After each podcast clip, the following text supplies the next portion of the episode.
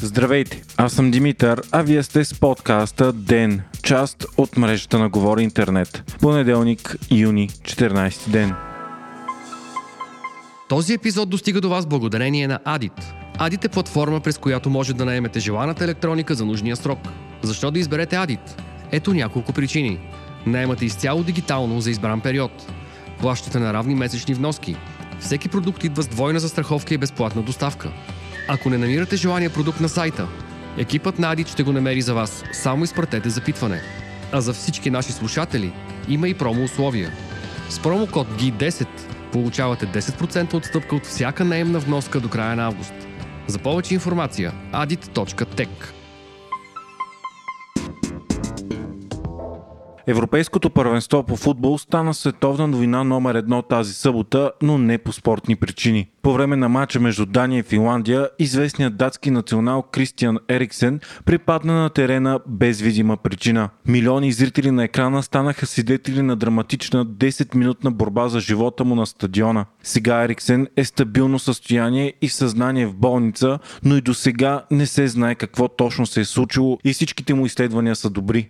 29 годишният футболист се намира в топ спортна форма и до сега не е имал каквито и да е било сериозни здравословни проблеми. Той е бивш играч на Тотнам и настоящ на италианския шампион Интер. По време на срещата Ериксен е получил сърдечен арест и пулсът му е спрял. Според лекари, единствено бързата намеса на капитана на отбора на Дания Симон Кер и на рефера на срещата Антони Тейлър са спасили живота му. Моментално на място се намеси и лекарски екип, който започна да прави сърдечен масаж и дефибрилация на Ериксен, а по-късно той беше отведен в болница. Силно впечатление направи джентълменската постъпка на целия отбор на Дания. Футболистите направиха жива верига около своя съотборник, за да попречат на камерите да снимат случващото се с него. Впоследствие пък беше взето решение матчът да се доиграе, въпреки че очевидно футболистите на двата отбора бяха изпаднали в шок.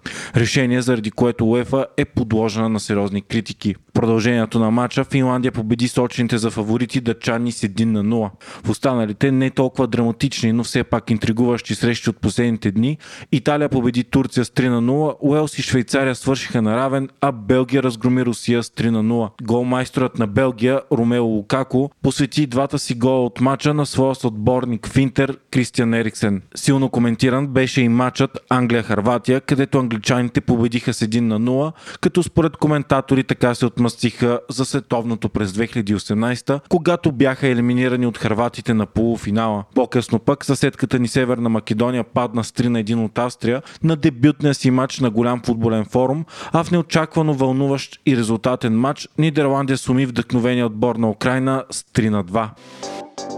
В събота служебният финансов министр Кирил Петков показа пример за брутална кражба на държавни пари. Той беше на посещение край Ловеч, където проверяваше язовир Пазар Дере, ремонтиран за 2,35 милиона лева, но напълно празен и източен. Петков разкри, че цената на бетона за ремонта е купувана на двойно по-висока цена, която в момента се предлага от същия търговец, а транспортът излизал 5 пъти по-скъпо.